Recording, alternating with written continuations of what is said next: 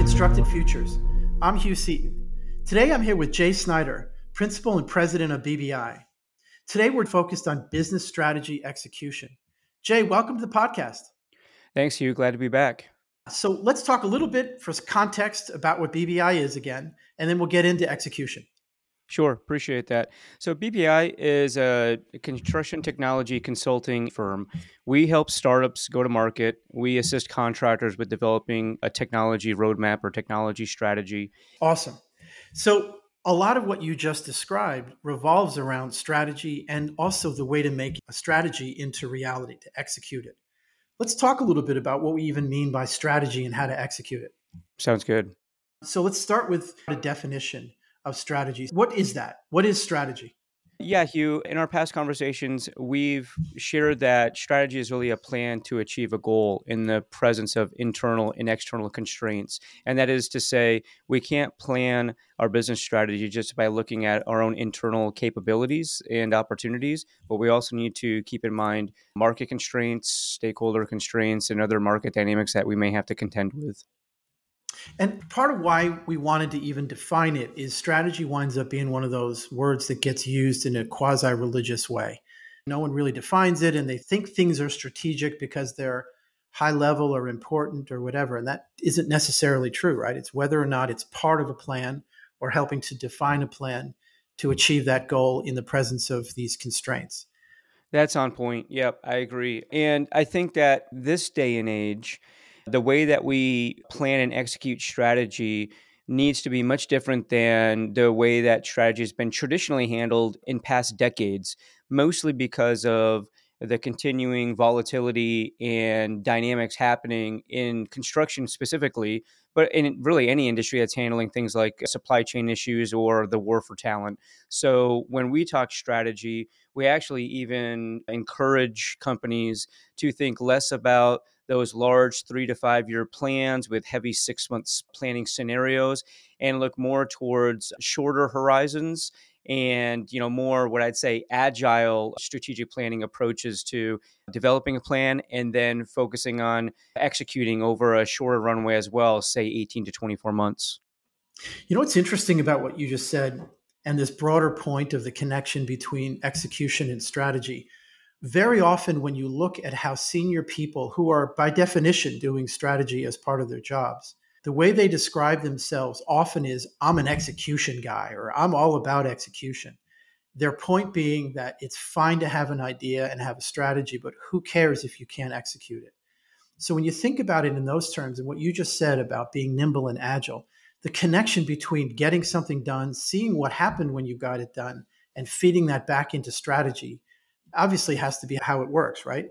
It's so true. I, I, would tell you, I've been in consulting long enough now, or even as an internal uh, sort of strategy uh, consultant or planner inside of a company, to know that it's very disheartening when all this work is put into a plan, but the company fails to execute. And the practicality of it is that in construction especially contractors are so busy getting and doing work that it's very difficult for them to pull themselves out of working in the business to work on the business and the last thing that any advisor wants again whether it's internal or external is to develop this fantastic well-informed plan that nobody can find the time to execute, which does speak again to the agile nature of strategy and the relevance of that approach today. But the other thing is, to your point, really let's focus more on the execution of strategy than overly planning and getting bogged down in too much analysis for a plan that we may not actually be able to find the resources to act upon. So that's a really important point and unfortunately probably more common than not that companies don't end up being able to leverage the full value of the plan that's been created. Many moons ago, I was part of a team that created a marketing strategy for Sony Electronics. This is long enough ago that Walkman was a big part of it. And the, the, the strategy that was created was much more limited than we thought it should be, but it turned out to be exactly right because it was what was executable.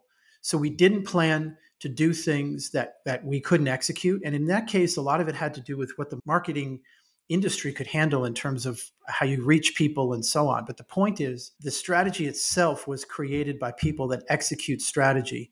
So it didn't overreach beyond what you could ever do. So the plan didn't assume that suddenly we're going to be able to reach people on an individual basis. Or in the case of construction, it's not assuming that you can make new technologies suddenly get adopted, you know, organization wide in 2 months, which is just not going to happen. So knowing how things really work in the ground is a critical part of how you come up with strategy itself, right? Because you're not you're not creating irrelevant plans that nobody can do anything with. You're creating plans that are grounded in what the current organization, or at least a version of it that is attainable, could do, instead of some mythical organization where everything works every time. Does that sound about right?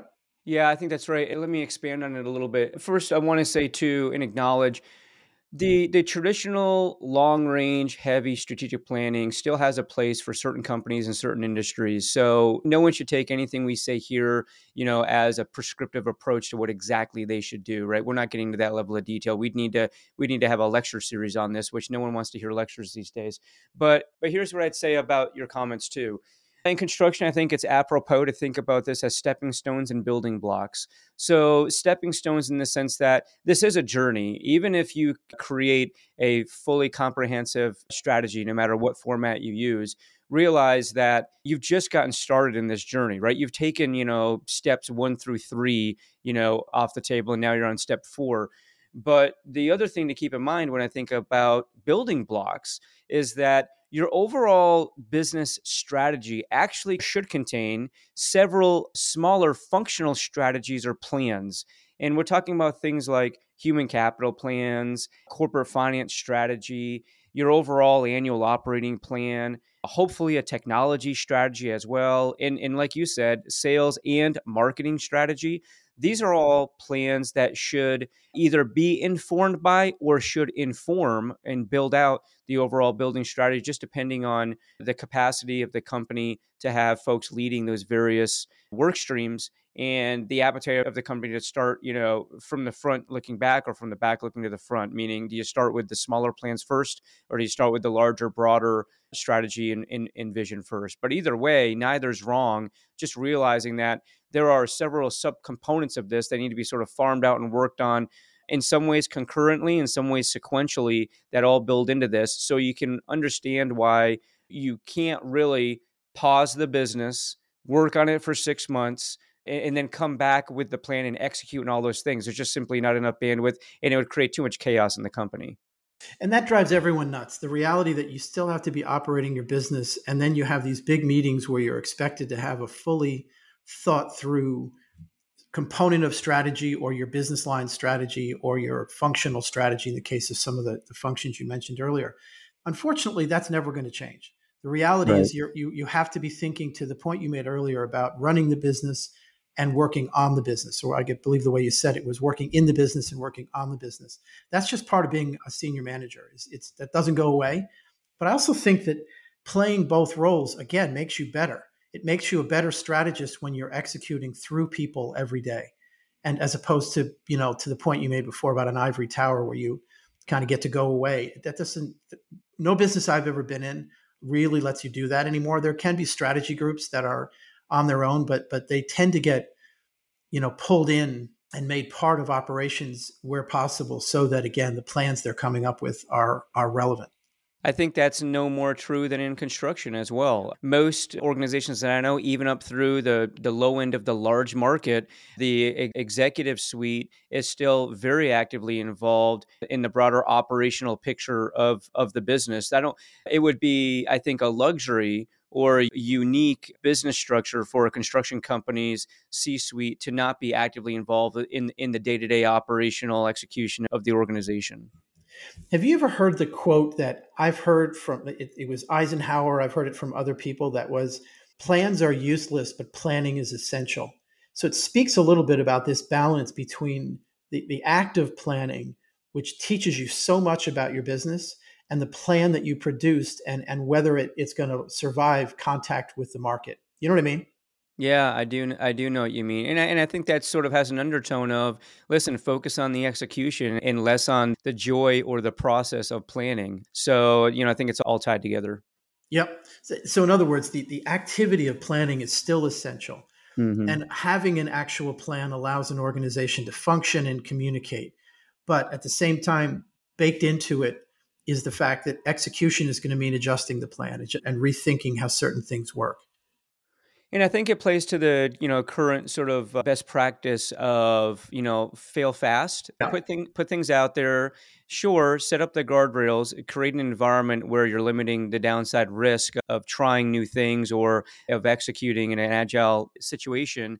But but just take action, learn from it you know, no decisions worse than a suboptimal decision. I actually, I actually, frankly, live by that as sort of a life philosophy: is you know, take take action versus having analysis paralysis. And and I think that that all wraps into what you're saying as well. And in fact, Hugh, these days, the the way that strategy tends to be planned and executed tends to actually have a preference for a component of strategy that might be more you know task oriented or, or, or action oriented than than than truly strategic meaning oftentimes we'll find that companies will have a natural inclination to really develop their strategic planning process and the overall end result the deliverable is based off of focusing on maybe perhaps one particular traditional component of strategy because uh, it makes them feel like it's more relevant and closer to execution than let's say sort of the more run of the mill you know sort of you know out, out of the box uh, strategic frameworks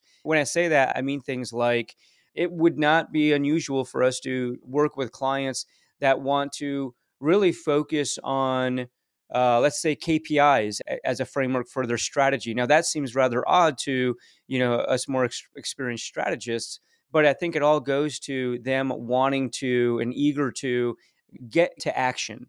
And I think that's okay as long as there's someone in the room that you know does understand the traditional format for strategic planning and ensures that there aren't critical pieces of that that are left out of the the overall process. And I think it makes for a more engaging process as well.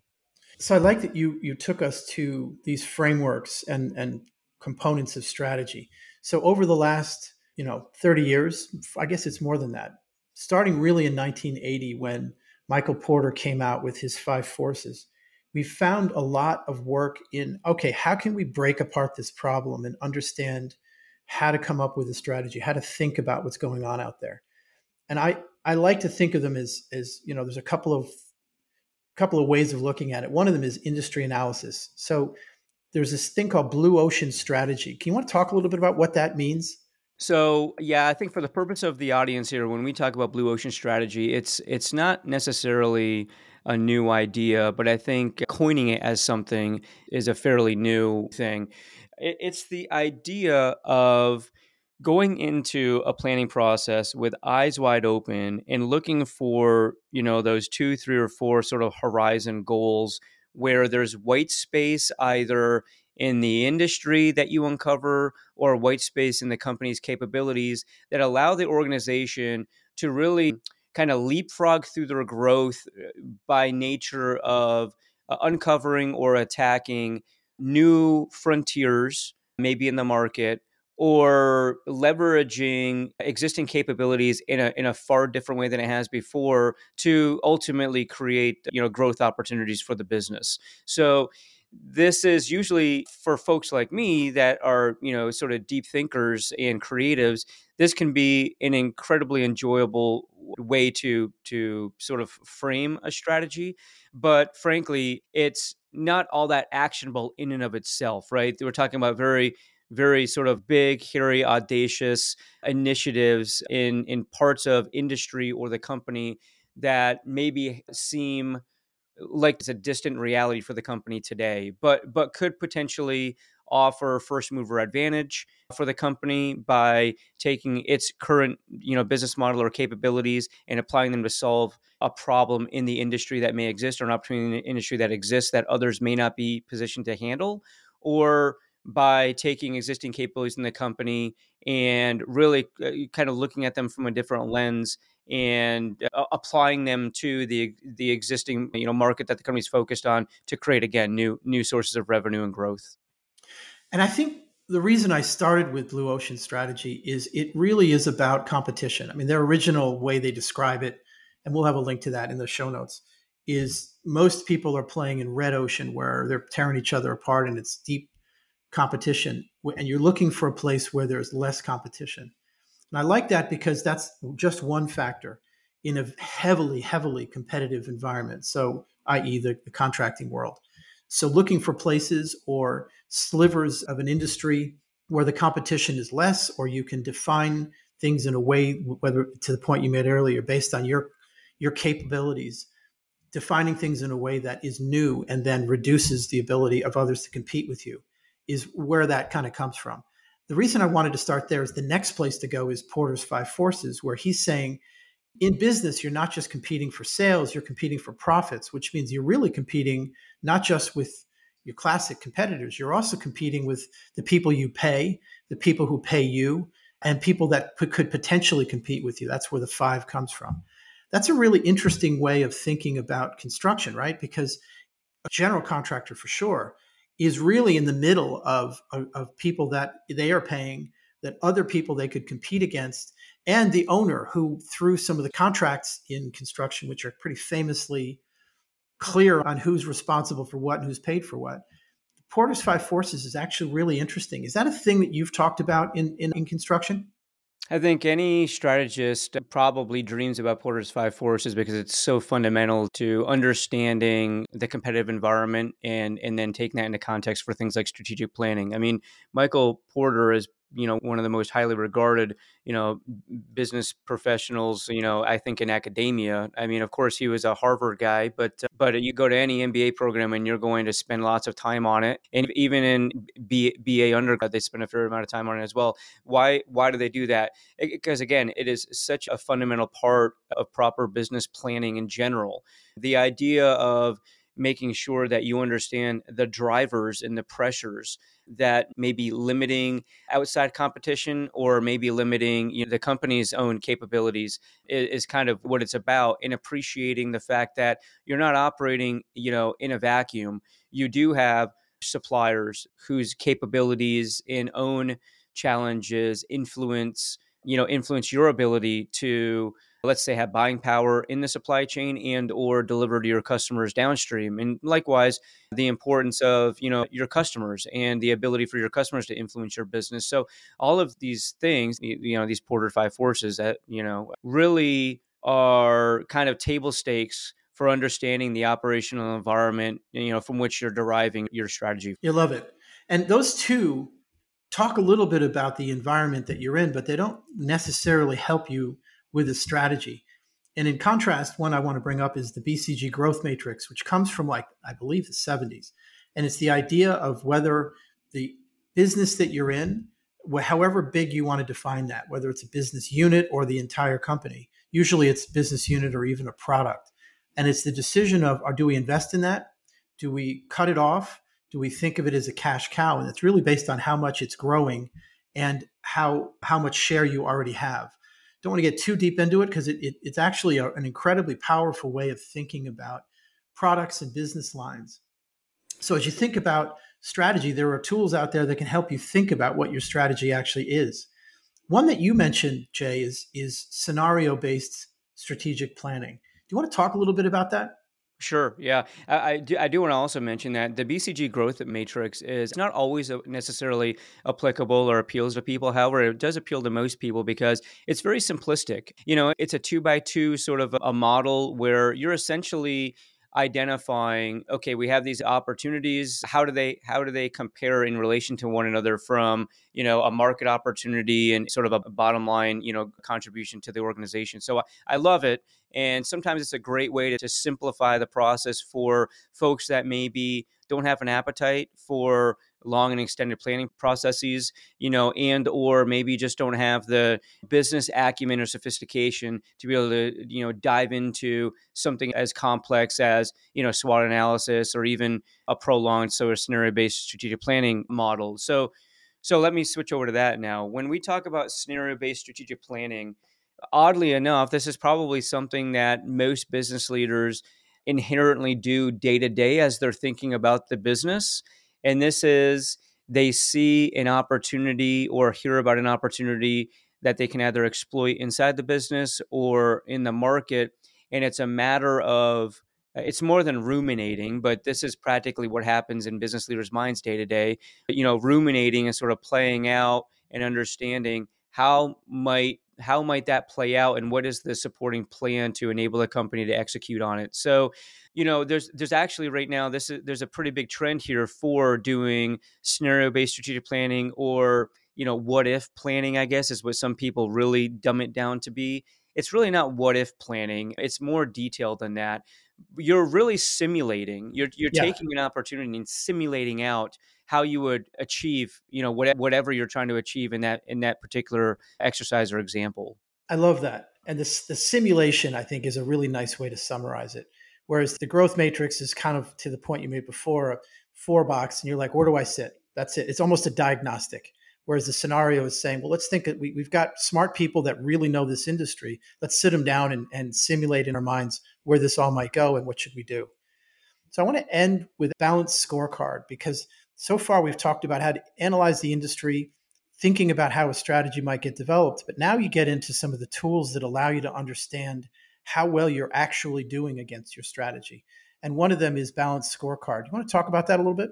Yeah, and this might confuse some people because I don't think a lot of people would necessarily think about a balanced scorecard as as sort of a major part of strategy. But however, after you have your plan and you've developed the metrics that you're going to use to measure how well you're sticking to the plan and how well the initiatives are producing the outcomes that you want, it's all about it's all about the KPIs, right? So balanced scorecard to me is kind of one of those business buzz phrases these days. I think it's actually kind of going out of vogue a little bit, but the the concept is there. And let, let's let's sort of just simplify it down to say when we talk about st- executing strategy and the balanced scorecard method, we are frankly simply talking about having a plan and executing on measuring the results of our efforts through very specific key performance indicators and targets for those key performance indicators and then comparing those actually this is taking one step forward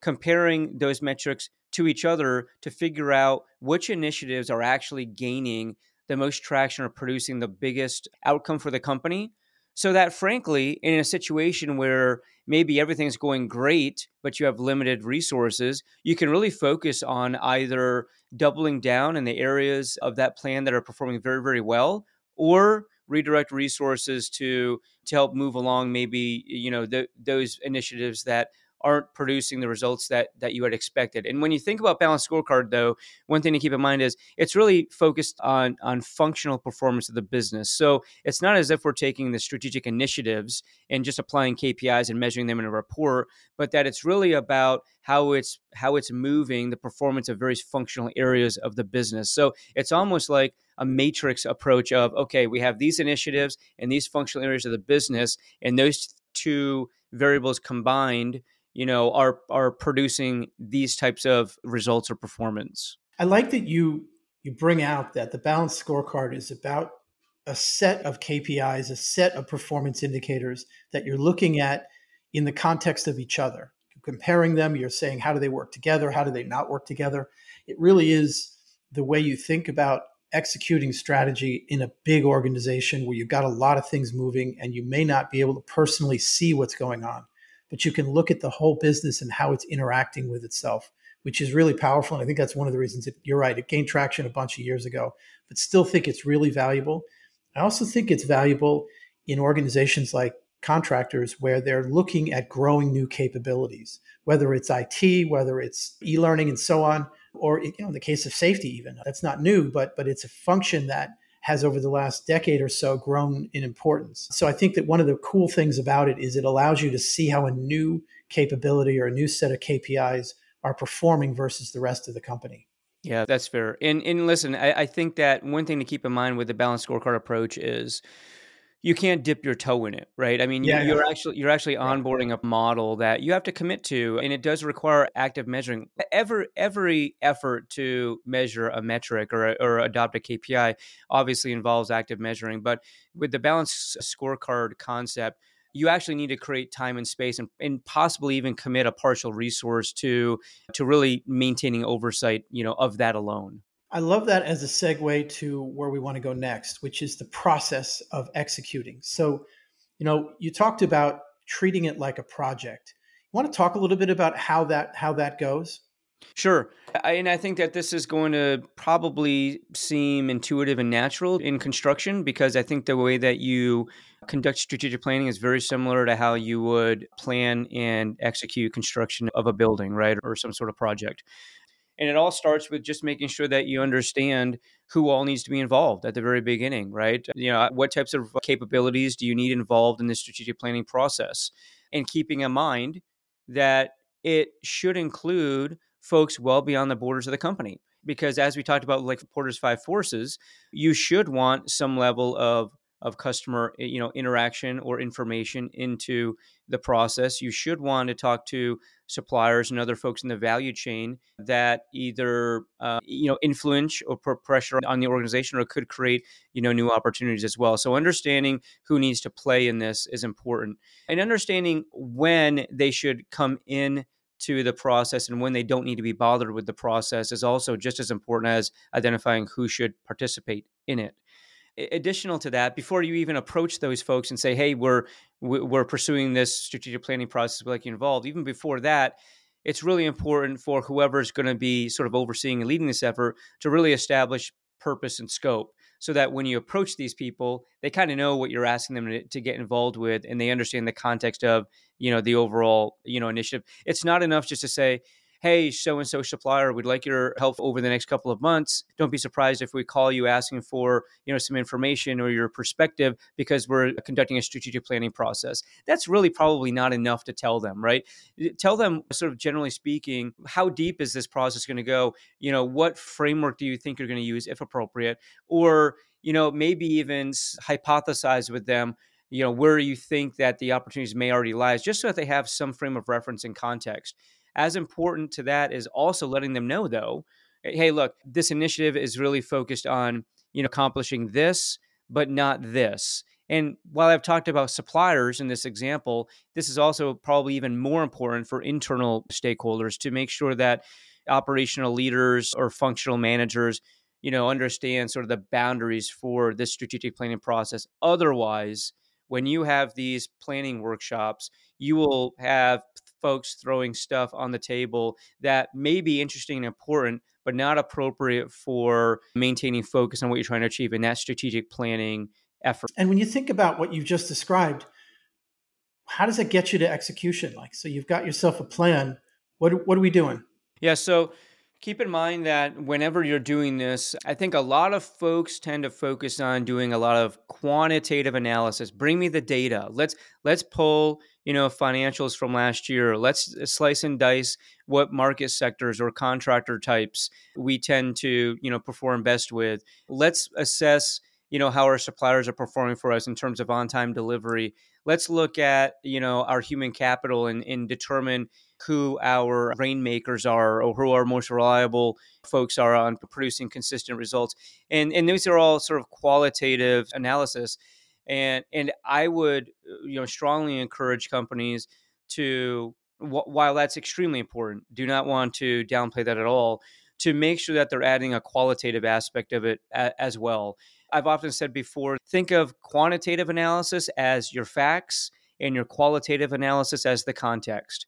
And so we need to have the qualitative analysis as part of this as well. And that usually comes in the form of conversations. Those could be interviews, those could be focus groups, they could be discussions and workshops over, over specific topics, but they can also be derived through mechanisms like surveys when you're doing sort of like sentiment analysis internally and externally. While there's certainly a strong quantitative aspect of sentiment analysis, there's a significant qualitative part there as well. If you're if you're only doing one or the other, you're you're operating in the blind. You don't really quite understand you know all that is happening in the ecosystem or all that you could make of a particular opportunity but once you conduct that level of research and analysis then you have to also bring in some benchmarking information, internal benchmarking information of how the company is, typically performs across its business, and external benchmarking against peers in the industry.